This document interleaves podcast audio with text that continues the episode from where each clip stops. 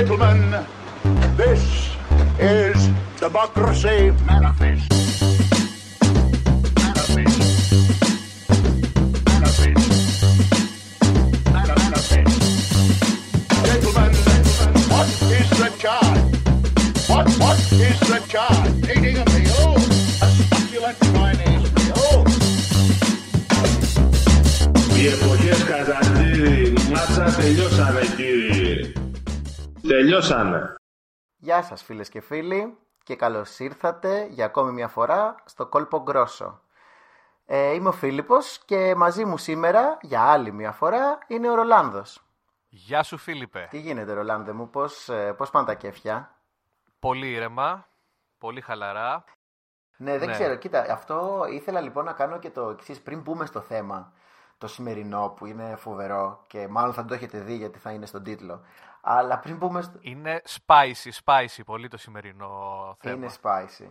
Και αυτό που ήθελα να πω είναι ότι να κάνω και μία πρώτη έκκληση στο δεύτερο επεισόδιο, μία πρώτη έκκληση προς ε, τους ακροατές, ε, να μας στείλουν θέματα τα οποία πιστεύουν ότι πρέπει να καλύψουμε. Να σας πω την αλήθεια, είτε μας στείλετε είτε δεν μας στείλετε, εμείς γενικά έχουμε μία λίστα η οποία είναι ήδη πάρα πολύ μεγάλη, με διαφορετικές απάτες και σκάνδαλα και φοβερές κομπίνες, τις οποίες θα καλύψουμε. Αλλά θέλουμε κι εσείς να μας στείλετε αυτές τις οποίες πιστεύετε ότι πρέπει οπωσδήποτε να καλύψουμε. Δηλαδή, εμάς το θρησκευτικό μας αίσθημα μας, ε, μας δυσκολεύει στο να καλύψουμε, ας πούμε, ίσως κάποιες απάτες που έχουν να κάνουν με τα σκηνώματα των Αγίων κτλ. κτλ. Αλλά αν επιμένετε, μπορεί και να κάνουμε λίγο το, την εξαίρεση ή να κάνουμε τα στραβά μάτια, ας πούμε. Αν και γενικά είμαστε... Βλάστημα πράγματα. Βλάστημα πράγματα, αν και δε- γενικά είμαστε πολύ θεοσεβούμενοι και δεν πρέπει να προκαλέσουμε και την οργή του Αγίου Σπυρίδωνα, έτσι. Ειδικά άμα είσαι στην Κέρκυρα, δεν ξέρω. Για κανένα λόγο. Οπότε και στα πέντε άτομα που μας ακούνε, Ναι, ακούτε. στείλτε ό,τι, προ- ό,τι θέμα θέλετε να κάνουμε. Ναι. Λοιπόν, δεν ξέρω. Ε, μάλλον είμαστε έτοιμοι για το, για το επεισόδιο; Νομίζω πως είμαστε έτοιμοι. Πάρε το πάνω σου. Το παίρνω πάνω Πάρε μου; το πάνω σου. Ωραία. Λοιπόν, 27 Σεπτέμβρη 1990 στο Ισραήλ γεννιέται ο Σιμών Χαγιούτ. Είναι ο γιος ραβίνους αεροπορι- αεροπορικής εταιρείας και δεν ξέρω γιατί στο Ισραήλ χρειάζονται ραβίνους αεροπορικές εταιρείες. Είναι πειρασμοί πολύ στη, στα 10.000 πόδια. λοιπόν, ο Σιμών Χαγιούτ ξεκινάει λοιπόν από τα 15 του την καριέρα του σαν απατεώνας όταν πηγαίνει στο Brooklyn να μείνει με κάποιους οικογενειακούς φίλους και τον κατηγορούν ο- ότι έκλεβε, ότι έκλεβε από τις πιστοτικές τους κάρτες. Ωραίος. Ωραίος. Είδες, αν έχεις Πολύ φιλοδοξίες, ωραίος. αν έχεις φιλοδοξίες φαίνονται από νωρίς γενικά αυτά τα πράγματα. Δεν είναι έτσι απλά. Μπράβο. Ναι, κοίτα, νομίζω ότι είναι απόφαση. Λες, θέλω να ζήσω πλούσια, θέλω να έχω χρήματα. Είναι αλήθεια. Αλλά δεν θέλω να δουλεύω για να βγάλω χρήματα. Α, μπράβο. Ναι, Ε, αυτή είναι η απόφαση. Αυτή είναι η απόφαση. Είναι, είναι νομίζω μία από τις βασικές αποφάσεις τις οποίες ε, παίρνουν οι πανταχού και πανταχώθεν απατεώνες. Έτσι. Ότι Ναι, εγώ... είναι να βρίσκεις εναλλακτικούς τρόπους εισοδήματος. Α, μπράβο. Εναλλακτικούς τρόπους εισοδήματος, εύκολο χρήμα. Πες το όπως θες τέλος πάντων. Ο Σιμών εντωμεταξύ έχει μεγαλώσει, αν δεν κάνω λάθος, σε μια γειτονιά εργατική πολύ του Τελαβίβ, έτσι. Ναι, ναι, ναι. Γενικά δεν έχει μεγαλώσει με πολλά χρήματα, με ανέσεις, αν και ήταν πράγματα που πάντα μάλλον τα ήθελε από ό,τι φαίνεται από την πορεία του αργότερα. Γιατί επιστρέφει μετά στο Ισραήλ Στα 15 και του. αρχίζει και κάνει κάποιες...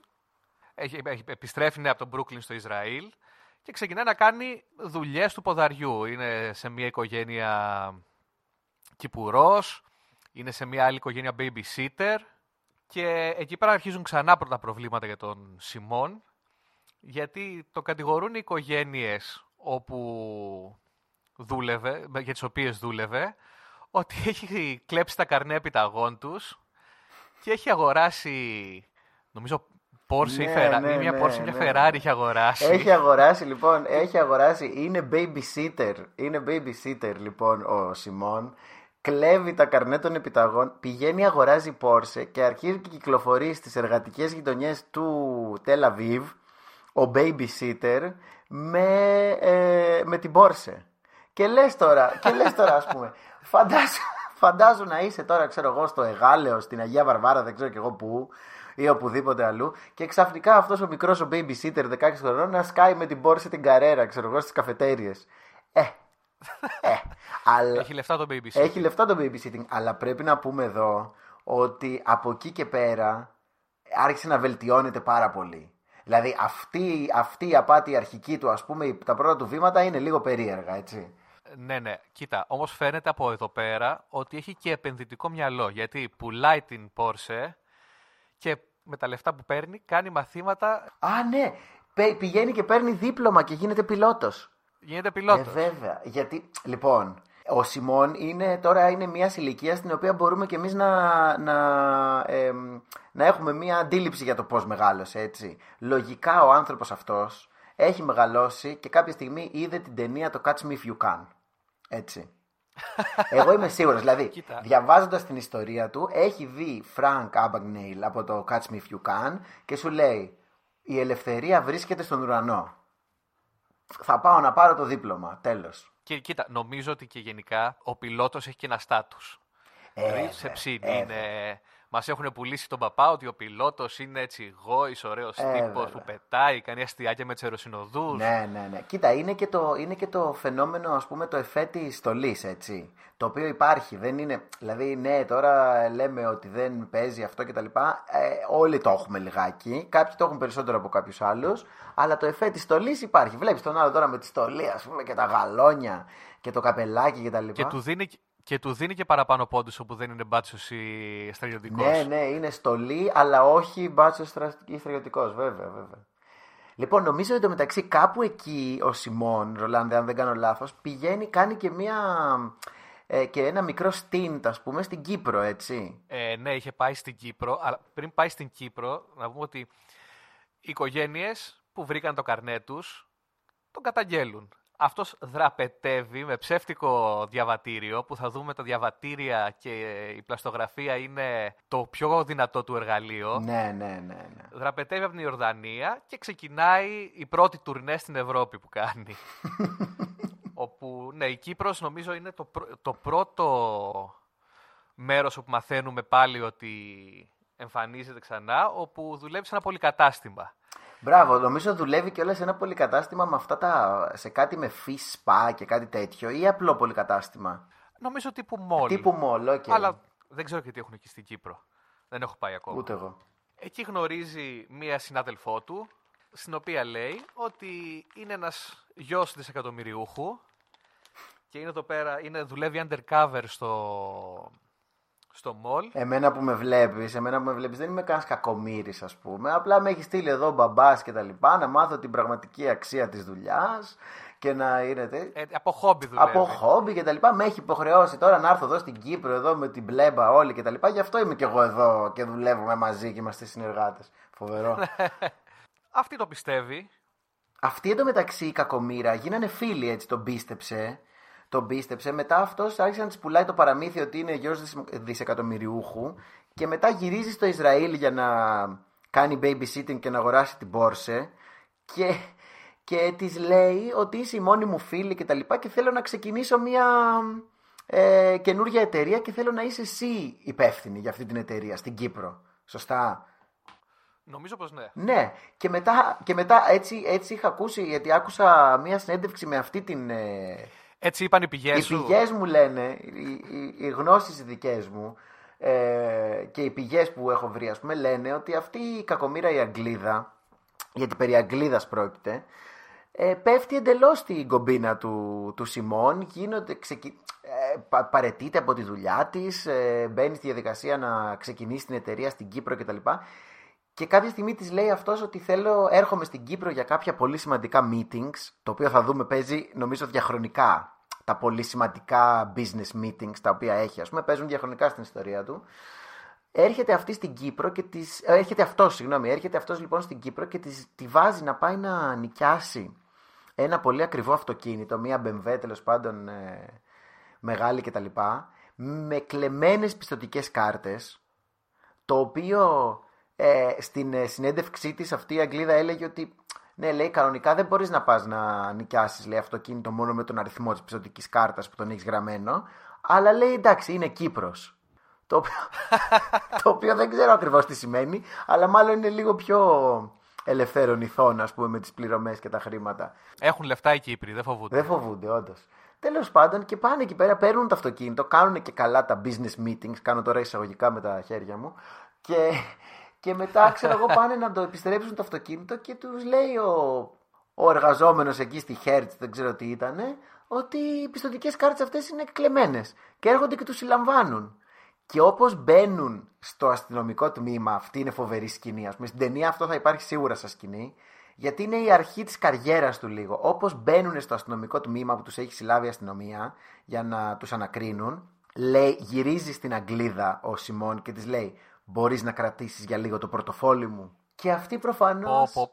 του λέει: Βέβαια. Μεγάλο λάθος. Ε, ναι, και όλα ξεκινάνε από εκεί γιατί μετά οι πιστοτικές κάρτες οι κλεμμένες, ας πούμε, ήταν στη δική της κατοχή και τα λοιπά. Και αυτή ακόμα λέει και σήμερα έχουν περάσει 10 χρόνια και ακόμα και σήμερα ξεπληρώνει τα, τα σπασμένα. Το οποίο θα δούμε είναι κάτι που συμβαίνει γενικά στη ζωή του Σιμών. Μένουν κάποιοι και πληρώνουν τα σπασμένα για πολλά πράγματα.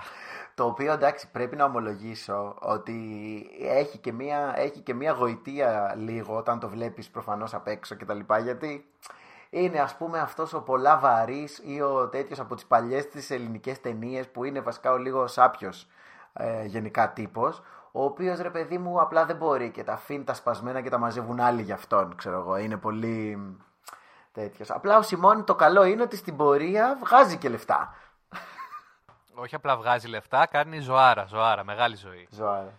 Λοιπόν, ο οποίος το 2015 Ναι. συλλαμβάνεται για πρώτη φορά πλέον στην Φινλανδία. Την αρχή, ε, με, το πρώτο, με την πρώτη βερσιόν της απάτης που θα κάνει αργότερα, εξαπατάει κάποιες γυναίκες, λέγοντάς τους πάλι ότι είναι ε, δισεκατομμυριούχος και πρακτικά παίρνει από τη μία για να πληρώνει τα πράγματα που κάνει με την άλλη. Πολύ ωραίο. Αυτό εντωμεταξύ έχει αρχίσει, έχει και αυτό μια. Ναι, έχει ξεκινήσει από ό,τι, από ό,τι είδα, έτσι λένε οι πηγές μου, στην Ταϊλάνδη, όπου βρήκε την πρώτη ε, από αυτές τις Φιλανδές τις γυναίκες. Δεν ξέρω τώρα ποια Αυτό χρονιά. δεν το ήξερα. Δεν είναι ωραίο όμως ότι είναι και στην Ταϊλάνδη, ρε παιδί μου, γιατί λες, ας πούμε, πώς βρέθηκε τώρα ο άνθρωπος στη Φιλανδία και για ποιο λόγο. Αλλά ήταν στην Ταϊλάνδη, έκανε τη ζωάρα του εκεί πέρα. Ε, ε, πώς το λένε, έτρωγε τα, ε, τα ταϊλανδέζικα, τα φαγητάκια του κτλ. κτλ. Και όπως άραζε στην παραλία σε κάποιο νησί, ε, βρίσκει μια Φιλανδέζα, αρχίζει και της λέει ότι έχει πολύ σημαντικά business meetings, ότι το ένα το άλλο και ότι χρειάζεται κάποια χρήματα για να πάει ας πούμε στο επόμενο business meeting. Ε, και σιγά σιγά ξεκινάει, ξεκινάει αυτή η πολύ ωραία ιστορία που έχεις δίκιο ότι είναι η πρώτη, είναι η πρώτη απόπειρα. Είναι ας πούμε το πείραμα, Ναι, ναι. το πείραμα το οποίο πέτυχε και από εκεί και πέρα είδε και αυτός ότι α, να τι μπορώ να κάνω στη ζωή μου. Και μάλιστα όταν τον συλλαμβάνουν στη Φιλανδία, δηλώνει ότι έχει γεννηθεί το 78 και βρίσκουν πάνω του πλα- ε, πλαστά διαβατήρια, ε, ε, πλαστές ταυτότητες, πλαστές κάρτες, πλαστά απ' όλα. Φοβερό. Εκεί λοιπόν τρώει δύο χρονάκια. Τρώει δύο χρονάκια, ναι, και είναι, πολύ, είναι πάρα πολύ ωραίο και νομίζω αξίζει να το πούμε ότι στο δικαστήριο, και αυτό νομίζω στην ταινία όταν θα τη φτιάξουμε θα υπάρχει σίγουρα σκηνή, γιατί στο δικαστήριο ήταν αυτές οι γυναίκες, ε, τρεις γυναίκες νομίζω που τον κατηγορούσαν να τους έχει φάει λεφτά κτλ. Τρεις, ναι, τρεις. Τρεις. Λοιπόν, η μία, συγγνώμη, από αυτές τις γυναίκες είχε κλέψει λεφτά τα δικά της, όσα είχε, και είχε κλέψει και άλλα 30.000-40.000 ευρώ από τους γονείς της. Δηλαδή είχε γίνει φίλος και με τα πεθερικά κτλ. κτλ. Η άλλη γυναίκα, η μία από αυτές, ε, είχαν κάνει παιδί μαζί. Ναι, και η οποία εμφανίζεται και αργότερα εμφανίζεται. στην ιστορία του Σιμών. Ακριβώς και εμφανίζεται και αργότερα. Και είναι λοιπόν και η τρίτη δεν ξέρουμε. Τέλος πάντων, είναι λοιπόν στο δικαστήριο, τον κατηγορούν ότι τι έχει εξαπατήσει. Αυτός έλεγε σε αυτές τις γυναίκες ότι είναι έμπορο όπλων.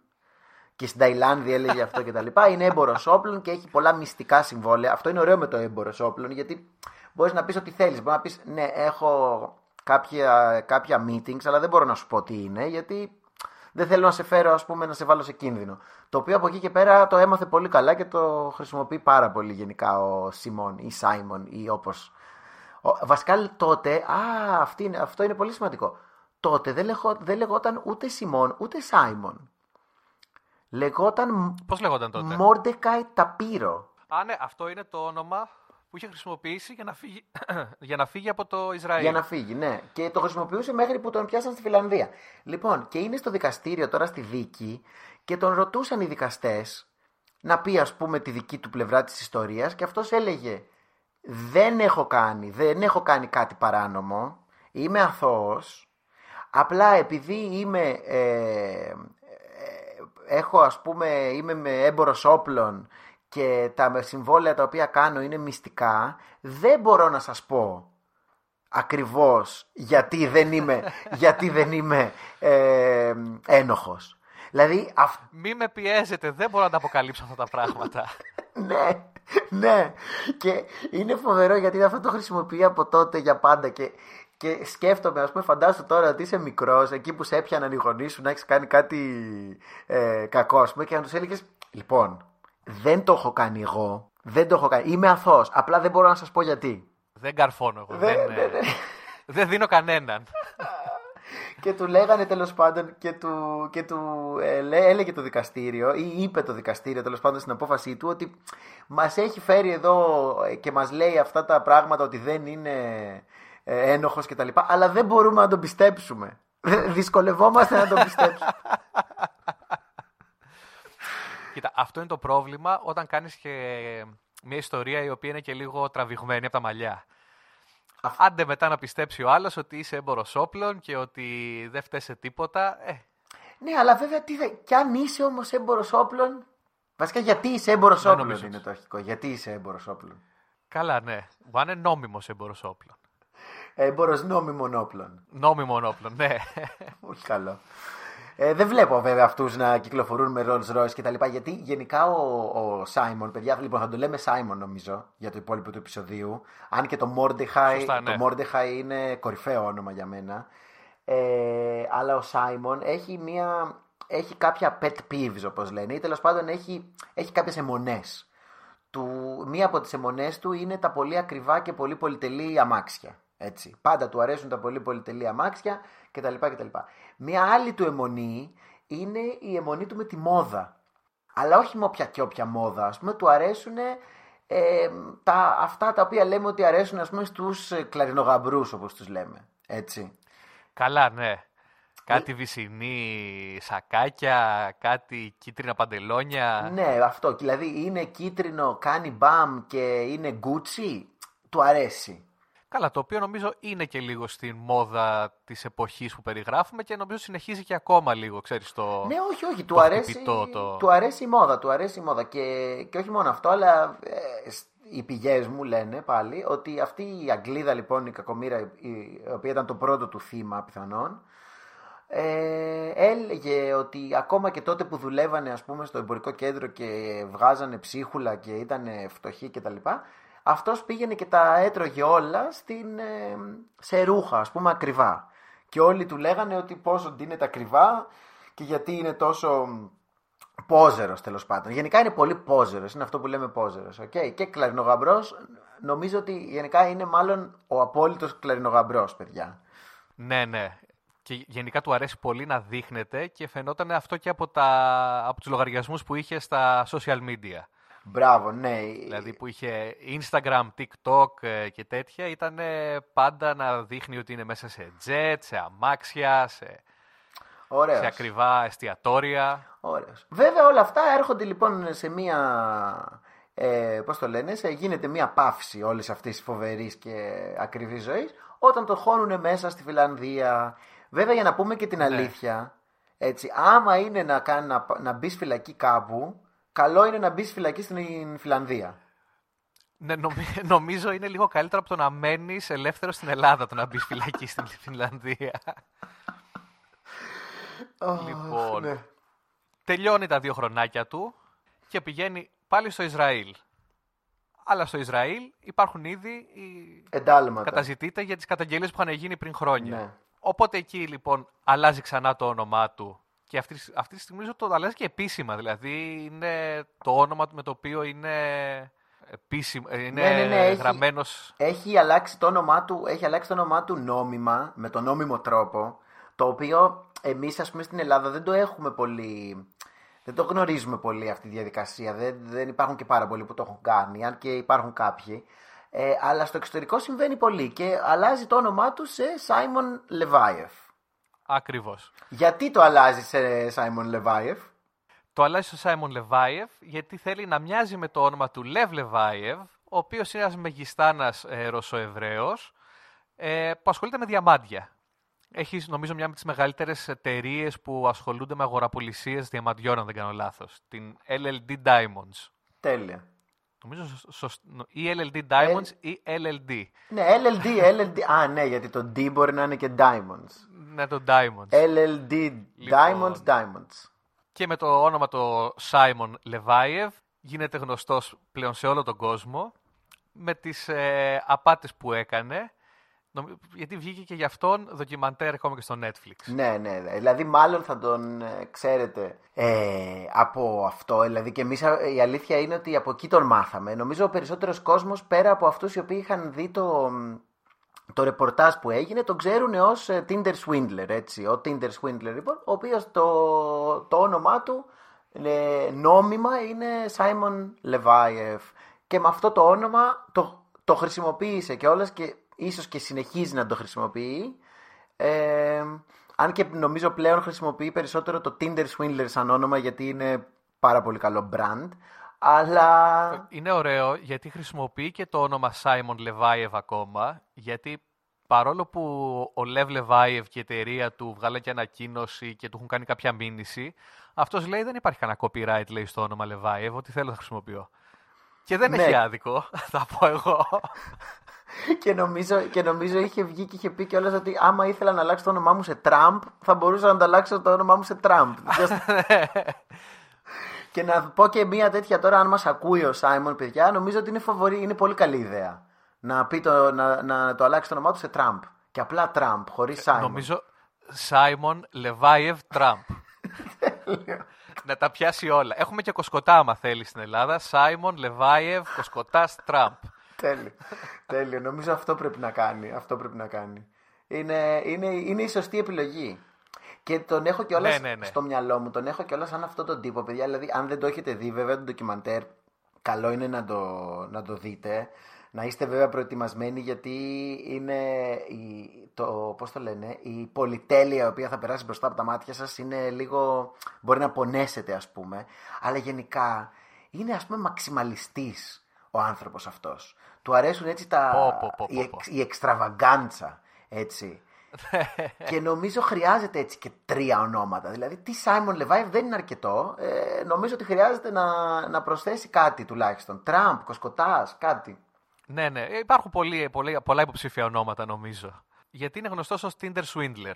Γιατί η μέθοδος που χρησιμοποιούσε είναι μέσα από το Tinder. Για όσους δεν ξέρουν τι είναι το Tinder, είναι ένα application για να κλείνεις ραντεβού. Επίσης, για όσους δεν ξέρουν, για όσους δεν ξέρουν τι είναι το Tinder, μπράβο. Ναι, δεν έχουν διαφθαρεί από τη, τη λέλαπα των ε, social media. Λοιπόν, εκεί πέρα λοιπόν γνωρίζει διάφορες γυναίκες. Αρχικά το πηγαίνει για ερωτική σχέση, αλλά όχι πάντα. Τους παρουσιάζεται ως ο γιος του Λεβ Λεβάιευ. Μάλιστα έχει κάνει και Photoshop μια φωτογραφία που δεν ξέρω αν την έχεις δει. Την έχω δει. Όπου είναι ο Λεβ Λεβάιευ με το καπελάκι, η γυναίκα του νομίζω δίπλα και έχει βάλει και αυτό στον εαυτό του με καπελάκι δίπλα και είναι, είναι φωτογραφία 2004 οικογενειακές διακοπές. Πω, πω, πω. Αυτό όμως είναι ωραίο γιατί ε, ελπίζω τουλάχιστον οι πλαστογραφίες που κάνει με τις επιταγές και τις πληρωμές κτλ. να είναι λίγο καλύτερες από το Photoshop που έχει κάνει στη φωτογραφία. Γιατί ειλικρινά το Photoshop στη φωτογραφία δεν είναι τόσο καλό.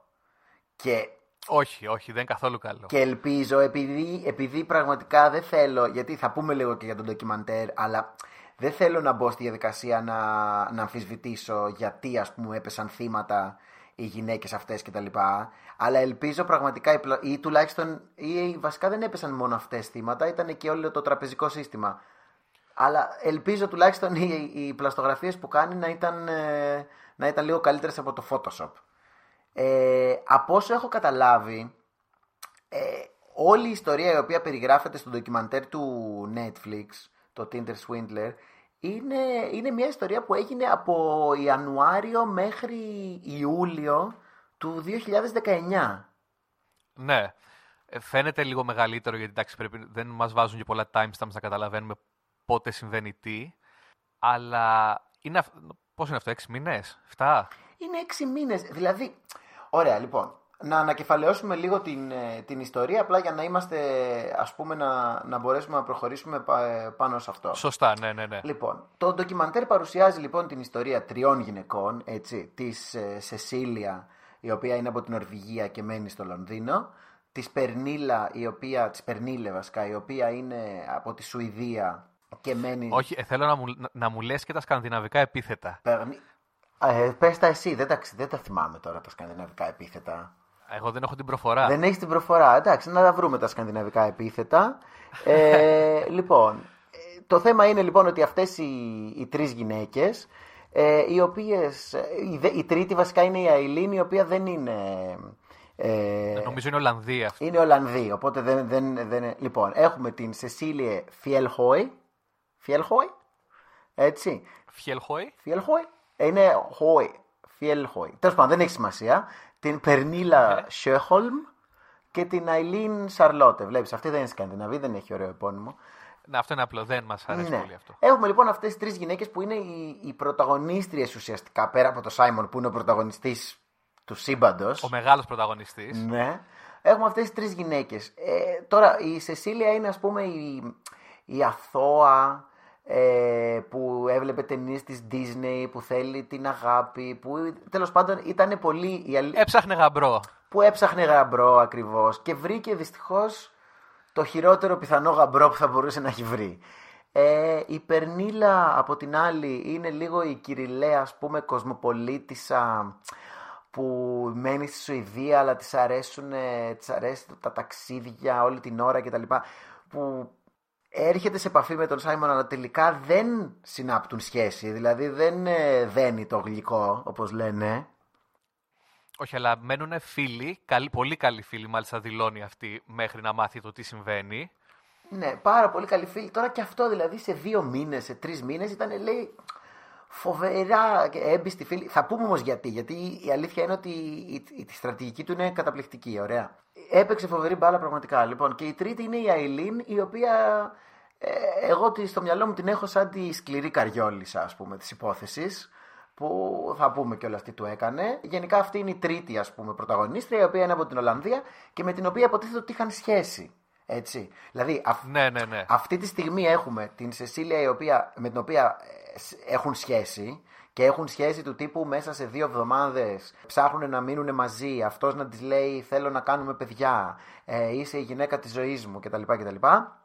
Την Περνίλα που είναι η φίλη του και ναι πάμε να παρτάρουμε Μύκονο και την Αιλίν η οποία είναι επίσης η κοπέλα του ας πούμε, η, η, η σύντροφος. Στην Αιλίν έλεγε πρέπει να φύγω για δουλειές. Ναι, μένουμε μαζί στο Άμστερνταμ και τα λοιπά και τα λοιπά και πρέπει να φύγω για δουλειές. Λοιπόν, αυτές είναι λοιπόν οι τρεις. Και όλα γίνονται το 19. Και ο λόγος που είναι αυτές οι τρεις που τις έχουμε, ξέρουμε και πιο πολλά για την ιστορία τους και αυτά, ε, είναι ότι το ντοκιμαντέρ προέρχεται από ένα ρεπορτάζ που έκανε μια νορβηγική εφημερίδα η VG, ε, στην οποία, στο οποίο ρεπορτάζ ας πούμε ξεμπρόστιασαν το Σάιμον και, ε, φωτογραφίες, και έδειξαν φωτογραφίες και πώς τις ε, προσέγγιζε κτλ. Ε, όλα ξεκινούσαν λοιπόν με το ότι ματσάρονταν στο, στο Tinder και μετά προφανώς αυτές οι γυναίκες μπαίνανε στο Instagram του, το τσεκάρανε στο Google, βλέπαν ότι αυτός ξέρω εγώ κινείται μόνο με ιδιωτικά αεροσκάφη, ότι είναι full πλούσιος, ότι έχει τα διαμάντια και τις ε, φωτογραφίες με τον μπαμπά κτλ. κτλ. Ε, βγαίνανε λοιπόν για ποτό ή καφέ και εκεί τους έπαιζε το, το παιχνίδι ο Σάιμον, έτσι. ναι, ναι, μα είναι φοβερό. Εγώ θα πω αυτό. Γιατί για μένα αυτό που έκανε στο πρώτο ραντεβού, ας πούμε, που περιγράφει η Σεσίλια, ε, είναι τρελό red flag. Τύπου της λέει, είμαι στο ξενοδοχείο, πρέπει να φύγω αύριο για Λονδίνο, έλα να πιούμε ένα καφέ. Μέχρι εκεί καλά. Ναι. Η Σεσίλια πάει σε ένα πολύ ακριβό ξενοδοχείο, εμφανίζεται αυτός πολύ κλαρινογαμπρός να συστηθεί και της λέει να σου πω, ας σου κάνω ένα εισιτήριο αεροπορικό να πάμε μαζί να, τα- το ταξίδι. Εκεί που έχω να πάω για το business meeting, ας πούμε. εκεί πέρα, εγώ, άμα ήμουν εγώ στη θέση της, σε μια αντίστοιχη κατάσταση, το όχι που θα έλεγα νομίζω θα ακουγόταν σε όλο το λόμπι. Τύπου, όχι, θέλω τα νεφρά μου. Σας παρακαλώ αφήστε με ήσυχη. Α, εσύ το λες ότι θα έπρεπε να φοβηθούν, ας πούμε.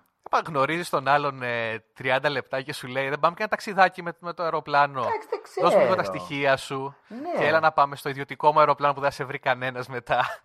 Ναι, δεν ξέρω. Γιατί από την άλλη, οκ. γιατί άμα γνωρίζεις τον άλλον, ας πούμε, τρία, μισή ώρα ή δύο ώρες και φάτε μαζί και μετά πάτε, ξέρω εγώ, και βγάλετε τα μάτια σας στο σπίτι του ή σου πει, ξέρω εγώ, έλα στο σπίτι μου. Και αυτό δεν θα μπορούσε να είναι αντίστοιχα. Δηλαδή, νομίζω αυτό το οποίο έκανε πολύ καλά. Αυτό είναι ρίσκο που παίρνεις όμως. Το να μπεις στο αερο... να σου λέει ο άλλος Πάμε για ταξιδάκι. Ναι, αλλά. Θα μου πεις πουλάει πλούτο. Α, Σου λέει, μπράβο. έχω λεφτά, α, μπράβο. πάμε. Δηλαδή, η, η καύλα, ας πούμε, να το πούμε έτσι, της, ε, του να πας με τον άλλον σπίτι του και να κάνετε σεξ. Δεν είναι πολύ διαφορετική από την καύλα του να πας ε, ταξίδι με το ιδιωτικό αεροσκάφος, αν είσαι αυτού του είδους ο άνθρωπος. Δηλαδή, έχει να κάνει και με το, και με το στόχο. Δηλαδή, βλέπουμε ότι και οι τρεις αυτές γυναίκες και προφανώς οι περισσότερες ε, γυναίκες που ξέρουμε που έχουν πέσει θύματα του, έχουν έχουν μια αδυναμία το οποίο δεν είναι κακό, οκ. Ε, μπορεί να μην την έχουμε εμείς, ας πούμε, ή κάποιοι από τους ακροατές μας. Νομίζω οι δύο από τους πέντε ίσως την έχουν αυτή την αδυναμία. Ε, Οπότε να προσέχετε. οπότε να προσέχετε, ναι. Ε, αλλά τέλος Όχι πάντων. σε ιδιωτικές πτήσεις. Ναι, αλλά ας πούμε, αν έχεις και λίγο την αδυναμία της πολυτέλειας και του μεγαλείου κτλ. κτλ Βλέπεις τον άλλον τώρα στο Instagram, έχει 2 εκατομμύρια ε, followers και είναι συνέχεια με τα ιδιωτικά αεροσκάφη κτλ. Και, και πας εκεί πέρα να πιεις τον καφέ και μετά σου λέει λοιπόν, περιμένει το ιδιωτικό μου jet να πάμε με τις φίλες μου, τη Gina, τη Jessie, τη Jeffy και τη Julia. Ε, και έλα μαζί, ξέρω εγώ, να πάμε ε, Βουλγαρία που της είπε τι άλλε. Ε, ξέρω εγώ, δεν θα πας. Δηλαδή, μπορώ να το καταλάβω. Δεν λέω ότι θα το έκανα εγώ. Δεν θα το έκανα, ρε παιδί μου. Αλλά, αλλά μπορώ, μπορώ να, το, να καταλάβω λίγο την ψυχοσύνδεση της, ε, της τύπισσας που πάει εκεί στο ραντεβού και την θαμπώνουν τα φώτα, ας πούμε. Και μετά Ναι, έκανε εντάξει. και το άλλο, έτσι. Πάσου. Οκ, δηλαδή θα πήγαινες. Αυτό λες. Ο- ε, Πάλι δεν θα πήγαινα. Άμα είναι κάποιος να πουλήσει τα νεφρά μου, θα τα πουλήσω εγώ. Έχω ανάγκη. Έχει πάει ακριβά η βενζίνη. Δεν θα τα πουλήσει τώρα ο κάθε Λεβάιεφ. Α, Ναι, εντάξει, οκ. Το δέχομαι. Το θέμα είναι όμως ότι αυτός έκανε κι άλλο. Έκανε αυτό το οποίο λένε στα αγγλικά το corroboration της ιστορίας του. Δηλαδή, είχε την, αξ- ε, έκανε την, εξο- την ιστορία του πιο αξιόπιστη.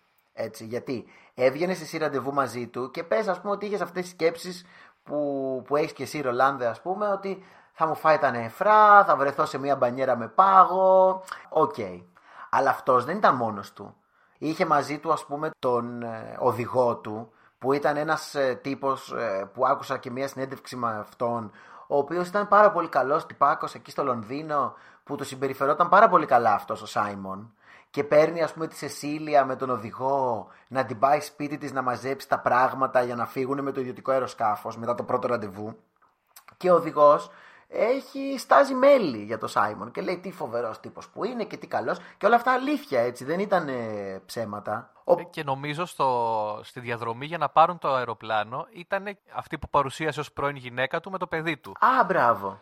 Οπότε η έχεις. Φιλανδή που έλεγε τι καλός που είναι, μας δίνει λεφτά και ζούμε καλά με το παιδί του. Ναι, δηλαδή έχεις και την άλλη, η οποία.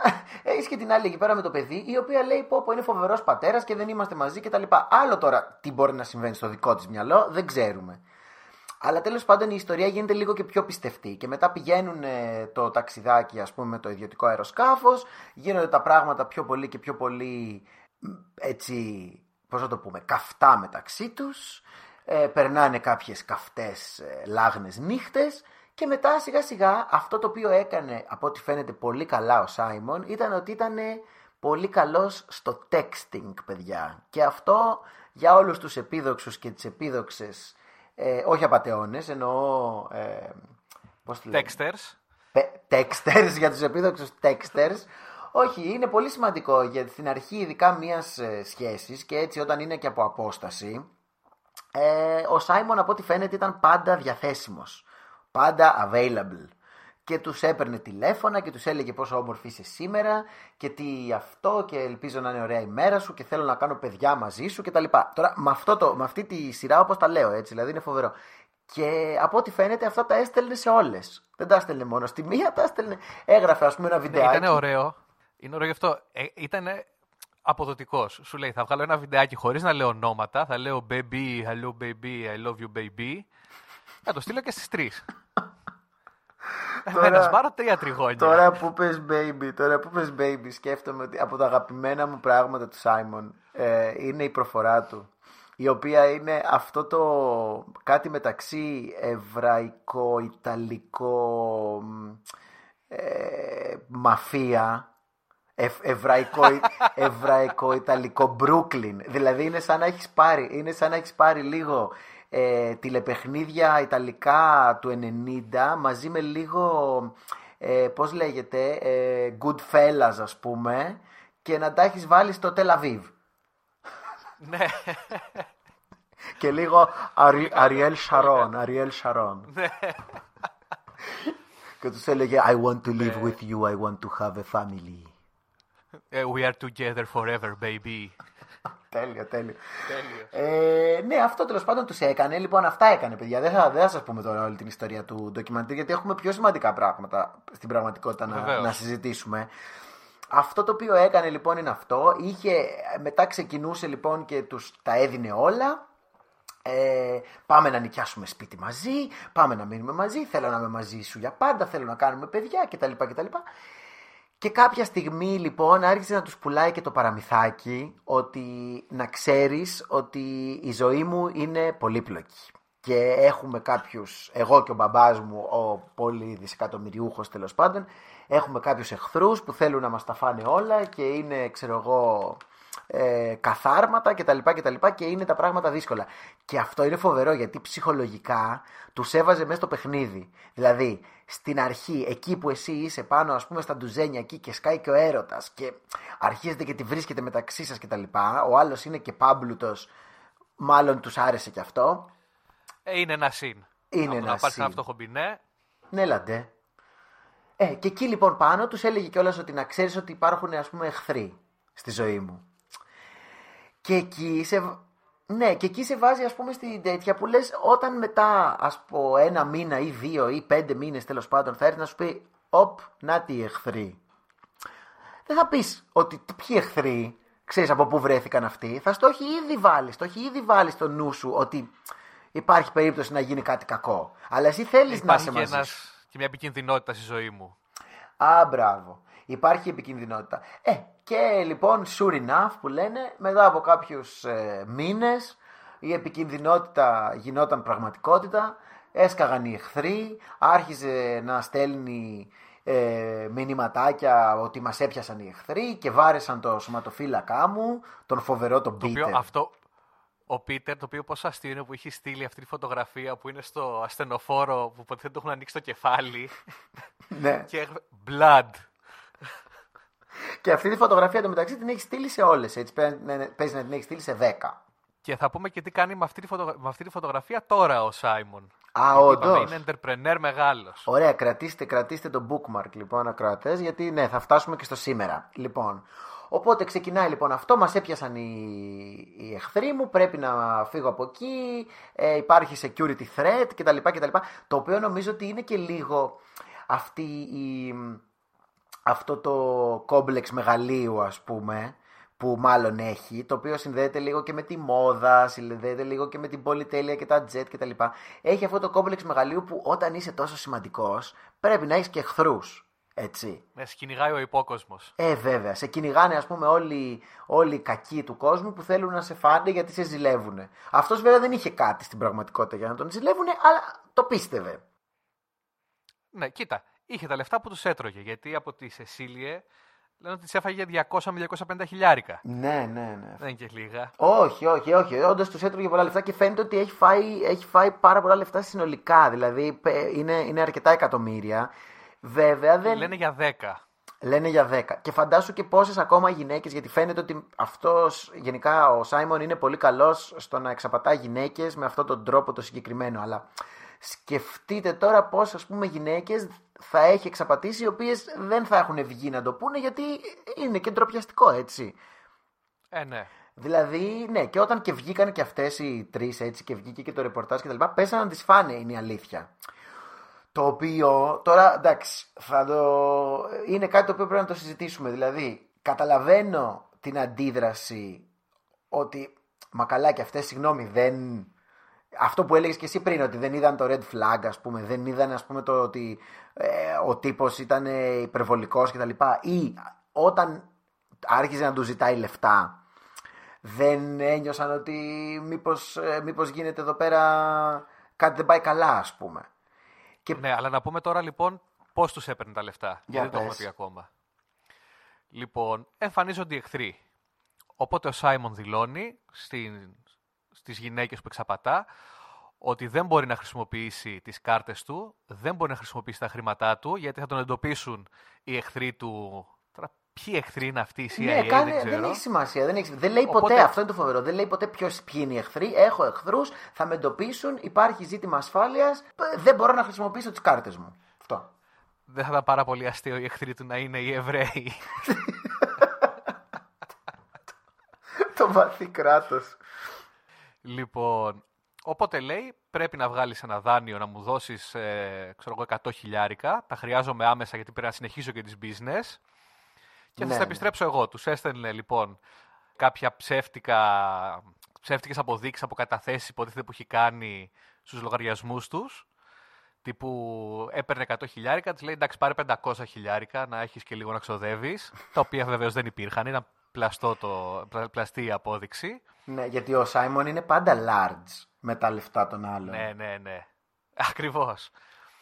Και το αστείο είναι, ας πούμε, π.χ. η Σεσίλιε του έδινε 100-200 χιλιάρικα από κάρτες, από δάνεια από την οικογένειά της για να μπορέσει αυτός να κάνει τα deal. Και αυτός ήταν στη Μύκονο με την Περνίλε Τέλειος, τέλειος. και έκανε ζωάρα, πήγαινε στα αστιατόρια και στα κλαμπς και εξόδευε. Το οποίο, το οποίο πραγματικά, δηλαδή υπάρχουν και σκηνές από τη Μύκονο, αλλά μπορούμε, μπορείτε να το φανταστείτε, δεν χρειάζεται καν να το δεις βασικά. Είναι σαν. Πώς ήταν ρε παιδί μου οι δαπίτες στις σχολές που όταν ερχόταν, έμπαινε ας πούμε ο Μάιος, αρχίζαν και φωνάζανε Μύκονος. Αυτό το Μύκονος, νομίζω το, το απόλυτο Μύκονος είναι το Μύκονος του Σάιμον Λεβάιεφ. Δηλαδή, δαπίτες, κρυφτείτε γιατί ο Σάιμον Λεβάιεφ σας έστειλε στη μαμάκα σας.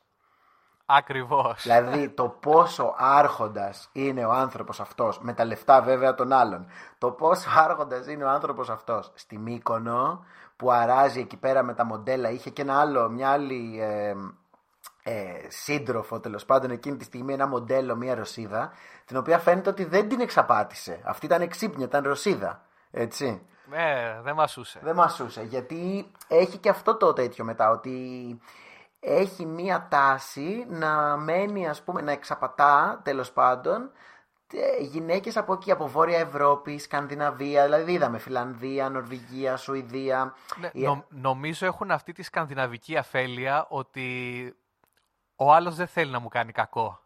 Ναι, ναι, ναι. Και επειδή το δεν έχουν συζήτησα- ζήσει με σκάνδαλα και απάτες τόσο πολύ ώστε να φοβούνται και λίγο. Ε, ναι. Ακριβώς βασικά αυτό είναι το ζήτημα. Ότι έχουν μια, ένα πολύ μεγάλο βαθμό εμπιστοσύνης και, και, και τελικά ευπιστίας, έτσι. Δηλαδή, γιατί το συζήτησα με, με κάποιους φίλους εδώ στη Δανία και το παραδέχονται ακόμα και οι ίδιοι. Ότι ναι, όταν γνωρίζεις κάποιον, ας πούμε, δεν πάει ο νου σου στο κακό.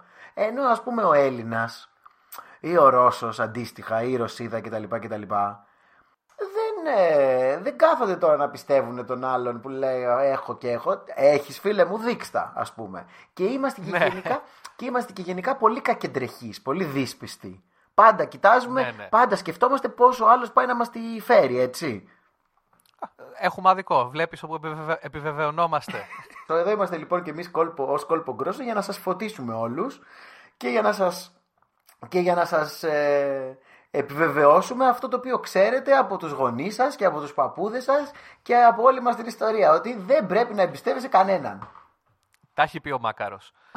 λοιπόν, το αστείο είναι ότι στη Μύκονο ετοίμαζε ήδη, ε, προετοίμαζε το έδαφος για να εξαπατήσει την Περνίλε. Γιατί αυτή λέει, Α, εδώ με τον καλό μου φίλο και ξοδεύει, μας κερνάει, λέει, στο εστιατόριο το ακριβό και τέτοια. Έχει πολλά λεφτά. Οπότε όταν άρχισε να τη ζητάει και αυτήν λεφτά όπου επιτέθηκαν οι εχθροί του, Αυτή του τα έδωσε. Και είχε λεφτά για να αγοράσει διαμέρισμα και τα έδωσε στο Σάιμον. Φοβερός, φοβερός. Είναι εντάξει, είναι φοβερός. Και τέλος πάντων, για να κλείσουμε αυτό το κομμάτι που έχει να κάνει και λίγο με τον ντοκιμαντέρ, έχουμε και την Αιλίν που επίσης άρχισε και της έπαιρνε λεφτά. Το φοβερό βέβαια με την Αιλίν είναι ότι όταν ξεκινάνε, γιατί σε κάποια φάση δεν την, ε, δεν ε, την παλέψανε κι αυτές άλλο, η Σεσίλια είχε φτάσει να μπει σε, σε, πώς το λένε, σε ψυχιατρική κλινική τέλος πάντων, χρωστούσε λεφτά εδώ και εκεί ε, και πήγανε σε μια εφημερίδα, ε, βγήκε στη φόρα όλη η ιστορία και η Αιλίν η, η Ολλανδέζα, αυτή που έλεγα πριν ότι είναι η σκληρή καριόλισσα ας πούμε της υπόθεσης, είναι αυτή η οποία για να καταφέρει να, του, να πάρει κάποια από τα λεφτά που της είχε φάει πίσω, άρχισε να πουλάει τα ρούχα του, όλη αυτή τη συλλογή που έχει με τα πανάκριβα ρούχα στο eBay και να του στέλνει φωτογραφίες από τα ρούχα που πουλάει, ενώ εκείνος ε, είχε μείνει χωρίς λεφτά και της έστελνε φωτογραφίες από κάποια hostel στα οποία έμενε στη Μπράγα και δεν ξέρω και εγώ τι. Και... και είναι πάρα πολύ αστείο πόσο πληγώνεται ο εγωισμός του που πουλάει τα ρούχα του, γιατί απαντάει τόσο εκνευρισμένος. Στέλνει κάποια ηχητικά που είναι φοβερά εκνευρισμένος. Σταμάτα, όχι τα γκούτσι. Αυτό και εκεί φαίνεται και όλα το πόσο ας πούμε ο, αυτό το κόμπλεξ ή τέλος πάντων αυτή, αυτή η υπεροψία που έχει και τα λοιπά είναι και πάρα πολύ ευαίσθητη. Δηλαδή, μόλις του πήραν τα γκούτσι, μόλις το. Δεν ήταν ότι τον ξεμπροστιάσαν το πρόβλημα. Το πρόβλημα είναι ότι τον χτυπήσαν εκεί που πονούσε. Γιατί υπάρχουν και όλες αυτές οι συνομιλίες και από μέσα στο ντοκιμαντέρ και εκτός ας πούμε. Υπάρχουν και όλες οι συνομιλίες με τον τύπο που τον ξεμπροστιάζουν. Του λένε τα ξέρω όλα ας πούμε και ο άλλος αρχίζει και λέει ε, θέλεις να ξεκινήσεις πόλεμο μαζί μου ξέρω εγώ.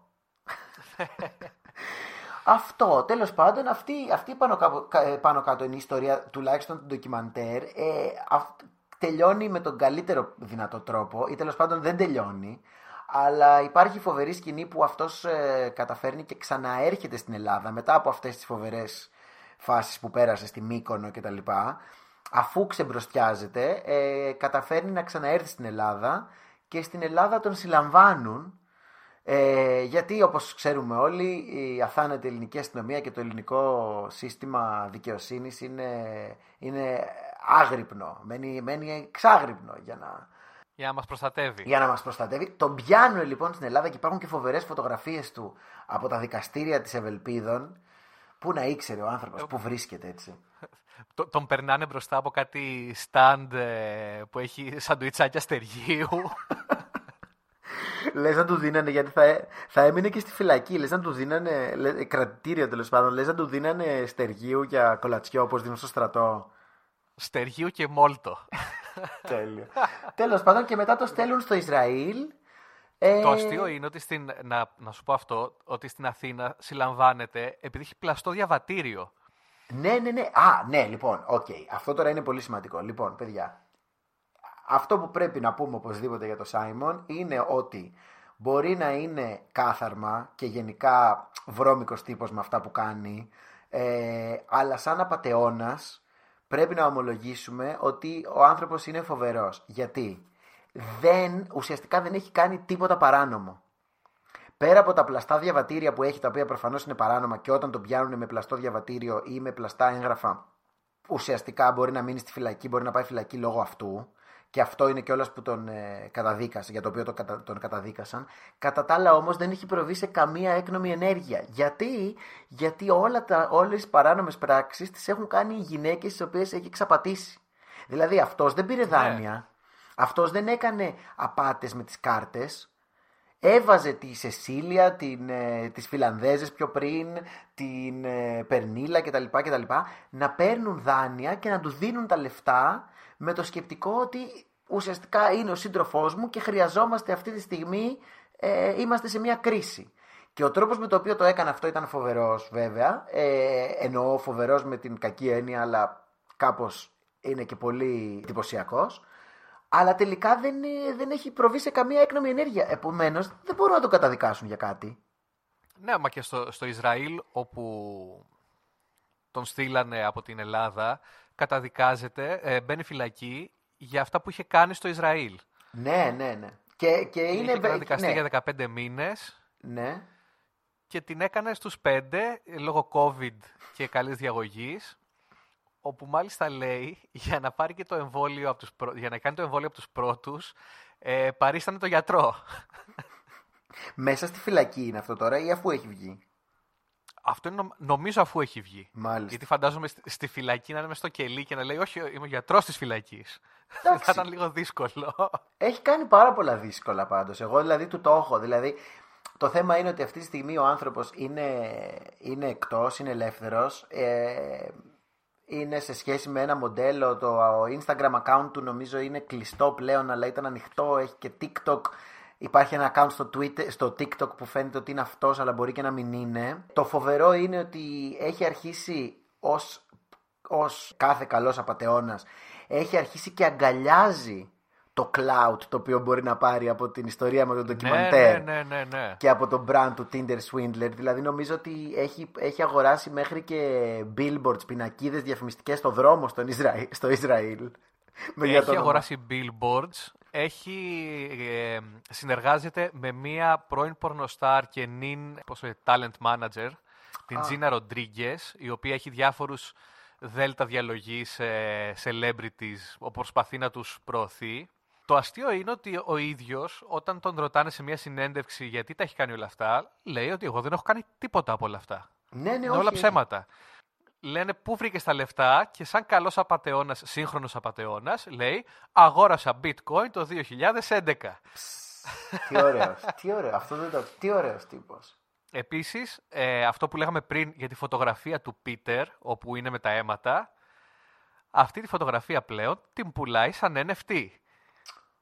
Οπότε βγάζει λεφτά και από εκεί πέρα και τώρα δηλώνει και σύμβουλος επιχειρήσεων που τον πληρώνεις για να σε συμβουλεύσει πώς να βγάλεις τα πολλά φράγκα σε γι' αυτόν και έχει και λογαριασμό στο Cameo που είναι ένα site το οποίο διάφοροι celebrities σου στέλνουν ε, προσωπικά μηνύματα Νομίζω έκανε, νομίζω έκανε, έκανε εργαστήρια ε, για πώς να βγάλεις ε, εύκολο χρήμα, ας πούμε. Ναι, το οποίο είναι από, από τα, από τα πολύ ωραία πράγματα που κάνουν όλοι, αυτοί, Ναι, αυτοί, ναι. όλοι αυτοί οι απατεώνες, όπου σου λένε ναι, επένδυσες σε bitcoin. Κοίτα, εγώ για να πω την αλήθεια... Πούλα χαμηλά, που- ε, αγόρασε χαμηλά, πούλα ψηλά. Εγώ για να πω την αλήθεια, αν επέλεγα να πάω σε κάποιο είδους εργαστήριο, δεν ξέρω, αν είχα κάποιο ανέβρισμα στον εγκέφαλο και έψαχνα να πάω σε, και έψαχνα να πάω σε εργαστήριο για το πώς να βγάλω εύκολο, εύκολο χρήμα, από το να πάω ας πούμε σε αυτούς τους ε, τριτοδεύτερους επιχειρηματίες και entrepreneurs που έχουν πάρει ΕΣΠΑ, τρεις φορές καλύτερα να πάω στο Σάιμον Χαγιούτ, που τουλάχιστον ο άνθρωπος ε, είναι και αποδεδειγμένα ας πούμε Επιτυχημένος. Επιτυχημένος. Ε, ναι. Λοιπόν, και εδώ θέλω να προσθέσω, και εδώ θέλω να προσθέσω τη φάση, δεν ξέρω αν ξέρεις για τη φάση με τον πατέρα του. Ξέρω ότι είναι ραβίνος, ήταν ραβίνος σε αεροπορική εταιρεία και ότι σε κάποια φάση κατηγορήθηκε μαζί με το γιο του για διάφορες από τις απάτες, αλλά μέχρι εκεί. Α, αλλά δεν ξέρεις λεπτομέρειες. Λοιπόν, η, η φάση πες. αυτή είναι φοβερή. Θα έχουμε και link από κάτω γιατί πρέπει να τα αξίζει να τη διαβάσετε πιο αναλυτικά. Ε, μερικά πράγματα νομίζω ότι γίνονται πιθανόν μόνο στο Ισραήλ και ίσως και στο νομό Ηλίας. Δηλαδή, είναι, είναι ανήκει σε αυτή την κατηγορία. λοιπόν, ο πατέρας του τώρα, πολύ θεοσεβούμενος ή τέλος πάντων σεβαστός ραβίνος, ο, ο πρώτος ραβίνος της εταιρείας ε, της αεροπορικής της ΕΛΑΛ, έτσι, της εθνικής του, αεροπορικής του Ισραήλ, αυτός λοιπόν ο άνθρωπος κάποια στιγμή αρχίζει και πηγαίνει ε, και κάνει, γνωρίζεται και κάνει συναντήσεις με έναν ραβίνο στο Μπρούκλιν, το ραβίνο Μπάντους, ο οποίος ραβίνος Μπάντους είναι πολύ γνωστός και διαχειρίζεται πάρα πολλά χρήματα της εβραϊκής κοινότητας της Νέας Υόρκης. Οκ, καλά μέχρι εδώ. Αρχίζει, Μια χαρά. αρχίζει λοιπόν ο Ραβίνος Χαγιούτ και πηγαίνει εκεί και λέει στο Ραβίνο Μπάντους ξέρετε χρειάζομαι χρήματα για να μπορέσω να συντηρήσω την, ε, την ηλικιωμένη μητέρα μου και την άρρωστη αδερφή μου. Το οποίο αυτό και αν είναι red flag, δηλαδή άμα σου λέει ο άλλος για τη φουκαριάρα τη μάνα μου είναι και... Ξέρω εγώ, δηλαδή, Ναι, οκ. Το φοβάσαι πολύ εκεί πέρα. Έλα ντε. Τέλος πάντων και αρχίζει λοιπόν και πηγαίνει και του ζητάει χρήματα κτλ. Και, τα λοιπά και, τα λοιπά και ο άλλος ο Ραβίνος ο Μπάντους ε, του τα δίνει. Με χαρά κιόλας, έλεγε. Άκουσα, άκουσα κιόλας μία συνέντευξη με αυτόν που έλεγε ότι ναι, εγώ του έδινα με χαρά κτλ. Κάποια στιγμή λοιπόν πάει εκεί και του λέει λοιπόν, έχω βρει μία λύση για να συντηρώ την οικογένειά μου πλέον και να μην σου ζητάω λεφτά. Έχουν γίνει φίλοι εντωμεταξύ, έτσι. Έχει γίνει όλο το. Έχει, το ψηστήρι έχει παίξει τώρα δύο χρόνια. Ναι, ναι, ναι. Λοιπόν, και πάει και του λέει: Λοιπόν, έχω κάποιους οι οποίοι θέλουν να δώσουν ε, μισό εκατομμύριο δολάρια, Οκ. αλλά με την προϋπόθεση να περάσουν μέσα από το δικό σας ίδρυμα του ραβίνου αυτού του Μπάντους στο Μπρούκλιν για να μην φορολογηθούν. Ε, οπότε εγώ θα σου δώσω επιταγές για μισό εκατομμύριο δολάρια, λέει στο ραβίνο μπάντους στο Μπρούκλιν. Θα σου δώσω επιταγές για μισό εκατομμύριο δολάρια και εσύ θα μου δώσεις ε, επιταγές για μισό εκατομμύριο δολάρια.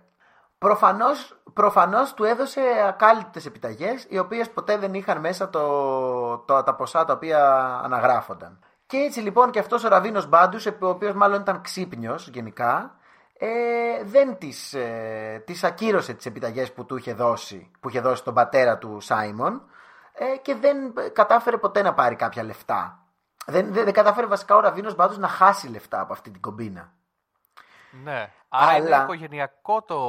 Ναι, ναι, ναι. Είναι σο- πάει, οικογενειακή σ- επιχείρηση. Ναι, πάει σόι το Βασίλειο. Είναι τύπου το μήλο κατά τη μιλιά θα πέσει. Γιατί ο Ραβίνος ε, Χαγιού, το πατέρας του Tinder Swindler, ε, πήγε με αυτές τις επιταγές παρότι δεν μπορούσε να τις, ε, ε, να βγάλει τα λεφτά από την τράπεζα. Να τις εξαργυρώσει. Να τις εξαργυρώσει ακριβώς. Κατάφερε να πάει σε μαγαζιά και σε, δεν ξέρω τώρα, τοκογλύφους, δεν ξέρω τι είναι, και τα λοιπά και τα λοιπά, στο Ισραήλ και να πάρει τα λεφτά, την αξία τους σε χρήματα.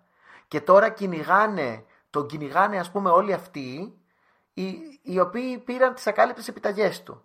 Και, σε, και επειδή όμως ήθελε να τις εξαργυρώσει αρχικά στην τράπεζα, κατάφερε και έκανε meeting με τον Ραβίνο Μπάντους, στο οποίο έφερε το γιο του, τον ε, Tinder Swindler, τον Simon Levayev, και τον οποίο τον παρουσίασε, ο οποίος έσκασε με μια Ferrari στο meeting και τον παρουσίασε ως ε, μέλος της οικογένειας Levayev και ότι σας παρακαλώ ανοίξτε το, ανοίξτε το λογαριασμό, ανοίξτε το... δεν είπε ότι είναι γιος του. Δεν είπε ότι είναι γιος του, είπε ότι είναι μέλος της οικογένειας Λεβάιεφ. Ανοίξτε το λογαριασμό, να και εδώ έχω τον ξάδερφο ας πούμε του Λεβάιεφ.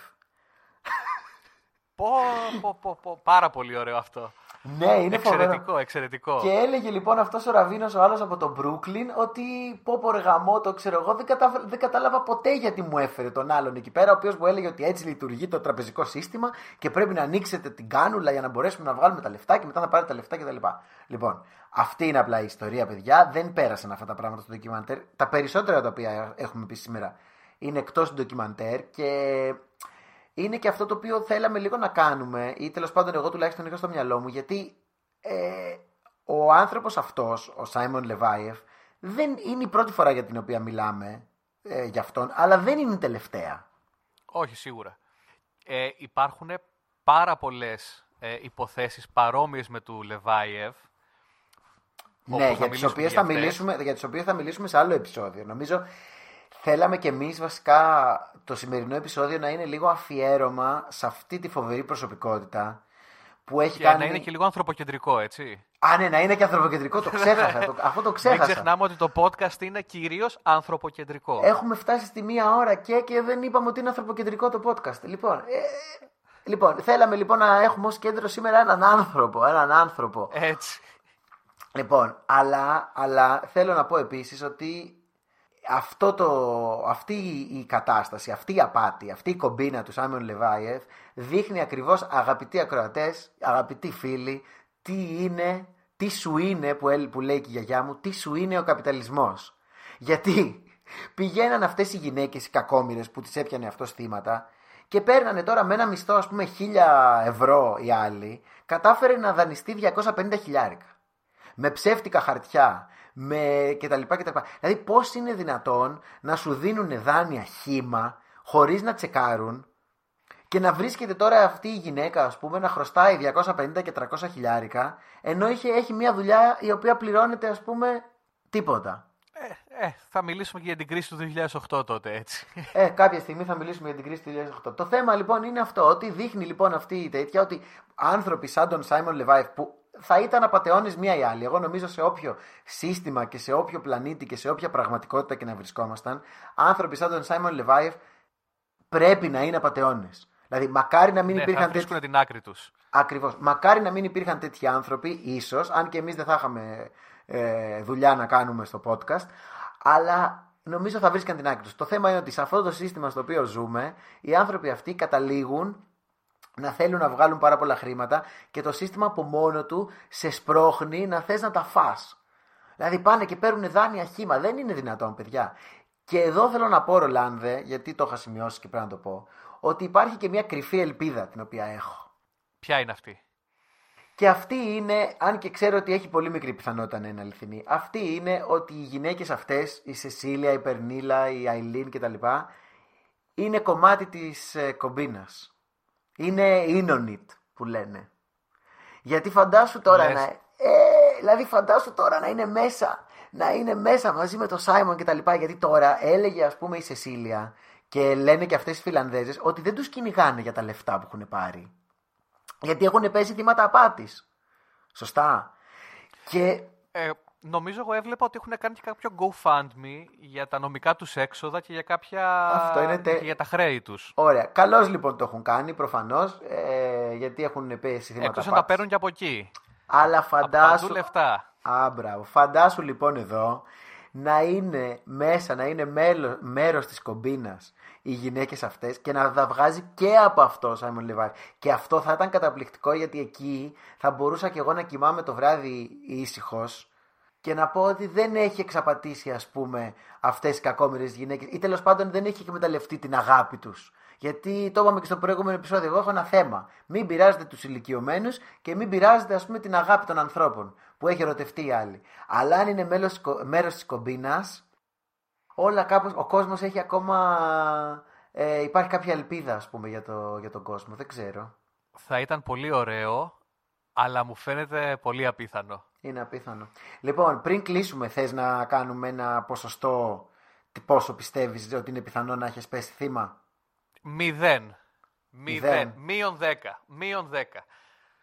Εντάξει, λοιπόν, ε, έχετε λοιπόν αγαπητοί Γιατί ακροατές. Θα, θα, ε, θα ερχόταν ο, ο Λιμοκοντόρος με το βουργουνδί σακάκι και θα μου έλεγε πάμε ταξίδι και θα του έλεγα ναι. Καλά. Ε, υπάρχει Λοιπόν, περίπτωση. Οκ, Όχι. έχετε, έχετε λοιπόν εδώ αγαπητοί ακροατές ένα πάρα πολύ πα- καλό παράδειγμα τοξικής αρρενωπότητας που νομίζει, Δεν είναι θέμα αρρενωπότητας. που νομίζει, που νομίζει Ε, ότι το- οι τοξική γυναίκες... ελληνοτο...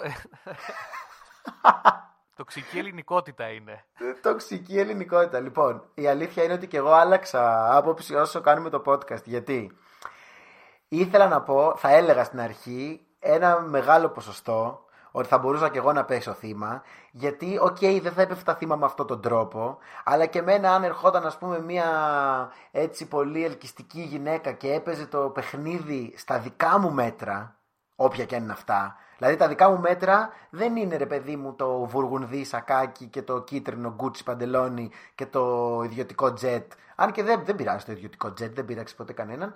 Ε, Φοβάμαι τα αεροπλάνα. Δεν Φο- μπαίνω μέσα. Ωραία, εντάξει, οκ. Λοιπόν, αν έπαιζε όμως το δικό σου παιχνίδι, αν έπαιζε το δικό σου παιχνίδι, κατάλαβες, αν ερχόταν με τα δικά σου κριτήρια, δεν θα μπορούσε να πέσει θύμα. Γιατί εγώ πιστεύω ότι θα μπορούσα. Εκεί είναι το ζήτημα. Θα μπορούσα να πέσω θύμα ε, αν ερχόταν και μου πουλούσε αγάπη κτλ. Και, και έρωτα και δεν ξέρω. Δηλαδή, αν έπαιζε αυτό ακριβώς το οποίο έψαχνα εγώ ε, και το έβρισκα, θα μπορούσα και εγώ να πέσω θύμα. Αλλά θέλω να πω ότι όσο κάνουμε την εκπομπή, έχω αλλάξει άποψη και θα πω και εγώ λοιπόν εδώ μηδέν ως άλλο Έτσι, μπράβο. ένα, ακριβώς, ως άλλος ένας ε, το, τοξικός αρενοπότης, αρενοπός, έτσι. Θα πω και εγώ μηδέν, αλλά όχι επειδή ο Σάιμον είναι ο Σάιμον που είναι, αλλά επειδή εγώ είμαι Έλλην. Και εμείς, οι- και εμείς οι Έλληνες, όπως, είπε, όπως είπες Ρολάνδη ακριβώς βασικά, λόγω Έτσι. τοξικής ελληνικότητας, επειδή είμαστε Έλληνες, δεν πέφτουμε εμείς θύματα τέτοιων απατών. Έχουμε, τους έχουμε φάει με, τους- με το κουτάλι εμείς τους απατεώνες σαν τον Σάιμον.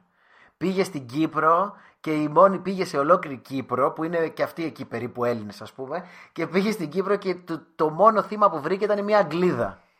Και όπως λέει και ο φίλος μας ο Δήμος, Ναι, τσάμπα, είναι αλήθεια, είναι ούτε αλήθεια. τον πυρετό μου δεν δίνω. Να βρει, αλλ- να βρει αλλού θύμα ο Ναι, κύριος ε, Σάιμον. και η αλήθεια δεν είναι είμαι ότι, ε, διαθέσιμος. ωραία, με αυτό λοιπόν το ελπιδοφόρο μήνυμα που αν μας ακούτε μάλλον κι εσείς μιλάτε την ελληνική γλώσσα και αν μιλάτε την ελληνική γλώσσα λοιπόν δεν έχετε τίποτα να φοβηθείτε να τον βλέπετε να το χαίρεστε τον Σάιμον στα TikToks, στα Instagrams κτλ. κτλ.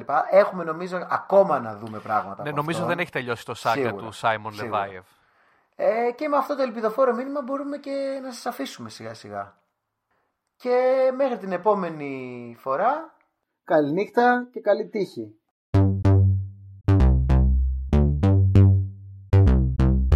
Gentlemen, this is Democracy Manifest. Manifest.